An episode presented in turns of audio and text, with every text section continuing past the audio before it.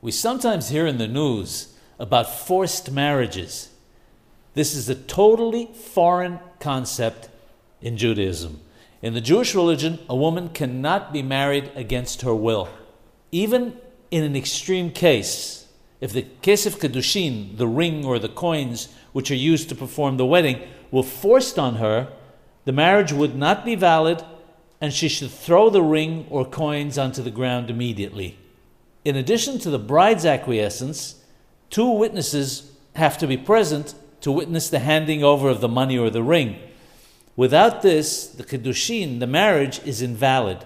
However, if two men were brought to witness the handing over of the kesef Kiddushin, but were not told that this was their function to be witnesses, provided they saw the ring or coins change hands and heard the bridegroom, the Hathan, say, Harei at Mekudeshet Li, and so on, the marriage is valid.